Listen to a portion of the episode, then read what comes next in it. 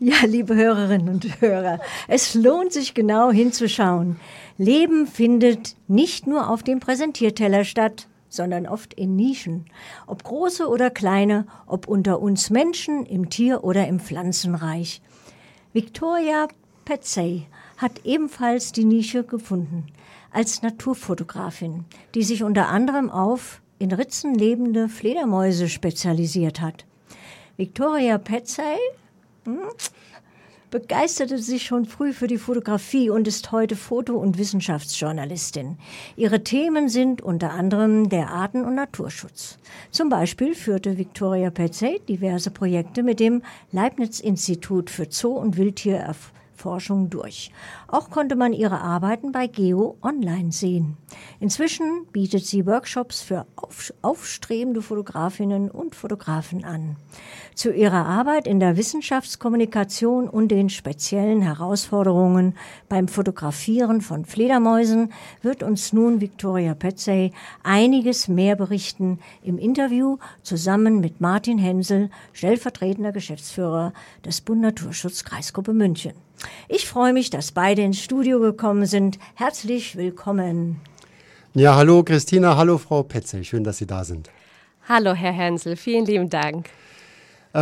Wir haben ja gerade im letzten Beitrag über Wissenschaft gesprochen und Kommunikation, die Christina Carlos hat es gerade schon angedeutet, ist ja eigentlich essentiell. Es nützt ja die schönste Wissenschaft nichts, wenn die Ergebnisse, die Botschaft dann zum Schluss nicht bei den Menschen ankommen. Und das ist ja auch Ihr Thema. Ja, absolut. Und auch meine Motivation, warum ich mich mit der Wissenschaftskommunikation beschäftigt habe in meiner Fotografie. Das Ganze ist tatsächlich dadurch entstanden, aufgrund von meinem akademischen Hintergrund, wo ich sehr schnell gemerkt habe, dass die Wissenschaft per se noch keine Veränderung bewirken kann. Und der Grund hierfür sind meist die schwer und komplex zu verstehenden Veröffentlichungen, wissenschaftlichen Veröffentlichungen, die natürlich ja auch nur für eine bestimmte Zielgruppe verfasst werden. Und erst wenn die Wissenschaft kommuniziert wird, und zwar richtig kommuniziert wird, kann sie eine Veränderung bei den wichtigen Entscheidungsträgern auch bewirken. Und dementsprechend habe ich es mir zur Aufgabe gemacht, als Fotojournalistin die Wissenschaft und deren laufende und wichtige Forschung visuell in einer Bildsprache darzustellen und somit auch für die breitere Masse auch greifbarer zu machen. Also wir sehen das ja, wie wichtig Bilder sind in unserem täglichen Leben. Also unser Leben besteht nur noch aus Bildern, hat man den Eindruck. Texte sind gar nicht so wichtig. Auch seriöse Tageszeitungen leben inzwischen viel mehr von Bildern als noch vor 10 Jahren. Jetzt wird man aber ja nicht als, ich sage jetzt mal, Wissenschaftsjournalistin geboren oder wacht morgens auf und sagt, yippie-yay, ab heute Wissenschaftsjournalistin. Da gibt es ja sicher auch einen Weg oder wie Sie dazu gekommen sind, eine Entwicklung. Ja, absolut. Manchmal hätte ich es mir zwar gewünscht, ich hätte früher damit angefangen, aber wie halt der Weg ist. Tatsächlich habe ich mit der Fotografie vor über 15 Jahren bereits begonnen und das Ganze ging bei mir zunächst mal mit der Landschaftsfotografie los. Das habe ich sehr intensiv verfolgt, zuerst als Hobby, dann später auch im Beruf. Und nach etlichen Jahren habe ich mich dann immer mehr und mehr auch für die Wildtierfotografie begeistern können. Ich habe dann gemerkt, ich will ein bisschen Bewegung und Action in meinen Bildern auch haben. Und die Wildtierfotografie hat mich dann auch dazu geleitet, dass ich bewusst mit meiner Arbeit, mit dieser Bildsprache auch den Artenschutz kommunizieren will. Und somit ist dann das eine zum anderen gekommen. Mit dem Artenschutz ist auch die Wissenschaftskommunikation gekommen. Aber ich glaube, so ganz einfach ist es ja nicht, weil schon Fotografieren ist ja eigentlich eine Nische, unser heutiges Sendungsthema. Und dann Wildtiere zu fotografieren ist nochmal spezieller. Da braucht es ja schon sehr viel Enthusiasmus und Leidensfähigkeit und Begeisterung, um sich so eines schweren Themas auch anzunehmen, mit so unzuverlässigen und unkommunikativen Objekten manchmal. Ja, absolut. Und vor allen Dingen, in erster Linie, was man vor allen Dingen braucht, ist Geduld. Geduld. Denn man kann sich 10-mal an einen Platz hinsetzen, auf ein Wildtier warten und es kommt einfach nichts. Und erst beim 11. Mal kommt was. Aber das finde ich so toll an der Wildtierfotografie, weil einfach der Erfolg dann umso schöner ist und das wird nicht für selbstverständlich genommen. Ja, das ist natürlich überhaupt keine Art des Konsumierens, sondern eines sich Erarbeitens. Ich habe jetzt gerade, muss ich kurz einfügen, ein Bild im Kopf, wie Sie geschrieben haben, oder gerade gesagt haben, man braucht diese Geduld und wartet 10-mal. Es gab vor einer Zeit mal eine Werbung, die genau damit gespielt hat, mit Fotografen, die ein Tier fotografieren wollen. Immer dann, wenn sie sich umgedreht haben, sind hinter ihnen die Tiere durchgelaufen, aber wenn sie natürlich hingeschaut haben, war nichts zu sehen. Aber das soll nicht unser Thema heute sein. Denn Sie haben ja tatsächlich Erfolg und das noch dazu bei Tieren, die mehr oder weniger auch wieder eine Nische haben, die mit den Ohren sehen und ansonsten für uns praktisch nicht greifbar sind, Fledermäuse. Ich meine, leicht machen sie es nicht, oder? Also es muss schon schwierig und kompliziert sein. Ja, absolut. Vor allen Dingen Fledermäuse, da habe ich mir ein sehr herausforderndes Subjekt zum Fotografieren auch herausgefunden. Aber tatsächlich war der Weg, wie ich zu Fledermäusen gekommen bin, sehr spannend, denn das Ganze hat mit einem lokalen Artenschutzprojekt angefangen, mit der Fledermauskastenkontrolle im Ebersberger Forst. Und als ich davon erfahren habe, war ich natürlich sehr gebannt. Ein Artenschutzprojekt in der Nähe von mir, Fledermäuse. Ich hatte davon noch nie mit denen irgendwie zu tun gehabt, fotografisch.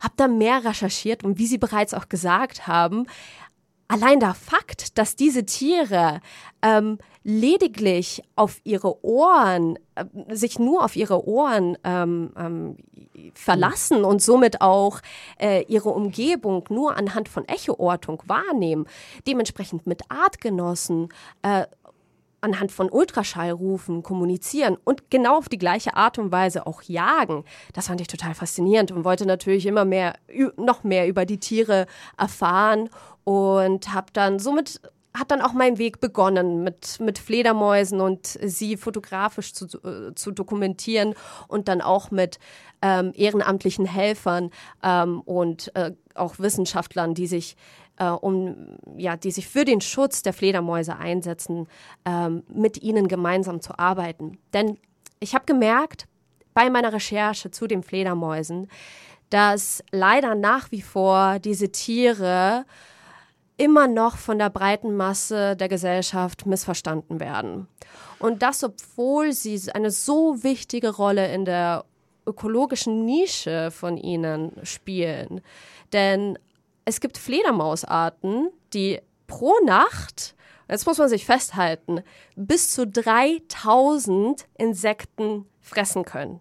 Nicht jede Fledermausart, aber sehr viele schaffen diese Anzahl, denn es entspricht ungefähr 1/3 von dem Gesamtkörpergewicht. Das muss man sich mal vorstellen. Also wenn wir jetzt 1/3 unseres Körpergewichts pro Tag zu uns nehmen müssten, das wäre alleine schon eine Herausforderung.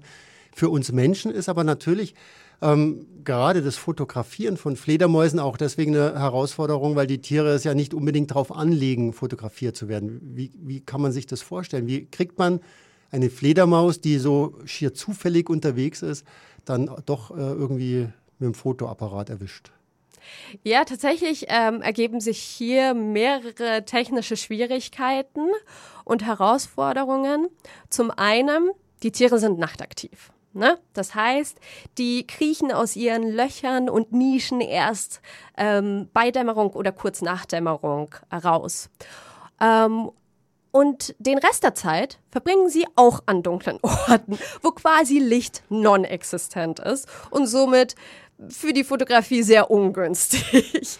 Aber auch hier gibt es die ein und andere Abhilfe, wie beispielsweise der Einsatz von Blitzen. Natürlich werden die Tiere nicht direkt angeblitzt, sondern indirekt, aber somit hat man einfach eine externe Lichtquelle, wie man mit den Tieren auch arbeiten kann. Ich habe auch tatsächlich seit diesen Sommer eine ganz neue Gerätschaft ausprobiert. Das ist quasi ein Endoskop. Endoskop- oder Endoskopieobjektiv, also sehr lang und dünn, sodass man auch dann in gewisse Nischen reinkommen kann und die Tiere dann auch auf eine sehr interessante Art und Weise ablichten kann. Also nur mal kurz zur Ergänzung, das ist natürlich alles nicht so ganz einfach, auch organisatorisch nicht, weil solche Aufnahmen muss man sich genehmigen lassen. Also wenn man die Tiere an ihren Schlafstätten, Wohnorten besucht, auch wenn man sie nur in Anführungszeichen fotografieren will, muss man sich das natürlich genehmigen lassen, weil die Tiere geschützt sind und es ist auch richtig so. Absolut, und das sehe ich auch. Und ich muss auch sagen, vor allen Dingen, was beispielsweise Blitzen angeht, man sollte nie ein Blitzgewitter veranstalten in der Nähe von deren Quartieren, weil das einfach die Tiere stört. Zwar, mehr oder weniger zu meinem Glück, sind die Tiere zwar nachtaktiv, aber die haben nicht so sensitive Augen wie beispielsweise andere nachtaktive Tiere wie Eulen. Demnach ist Blitzen mehr oder weniger unproblematisch, aber wie gesagt, niemals direkt am Eingang vom Quartier, weil das einfach die Tiere stört. Also es wird ja tatsächlich auch zum Zählen von Wochenstuben und verwendet, ist der wesentlich geringere Effekt, die geringere Störung, als wenn man jetzt da lange mit Licht oder sonst wie hantieren würde. Aber trotzdem, also auch eine Fledermaus im Flug zu erwischen, ist ja nicht so trivial. Überhaupt nicht, denn die Tiere sind unfassbar flink und da einfach freie Hand mit der Kamera zu fotografieren, kann man machen, aber ob die Bilder dann wirklich scharf sind, das entspricht einer sehr geringen Erfolgsquote. Aber auch da gibt es Tipps und Tricks, wie man das machen kann, auch mit zusätzlichen Gerätschaften. Und zwar, was ich da ganz gerne verwende, ist ein Gerät, was einen Laserstrahl hat und das agiert quasi wie eine Lichtschranke. Wie funktioniert das?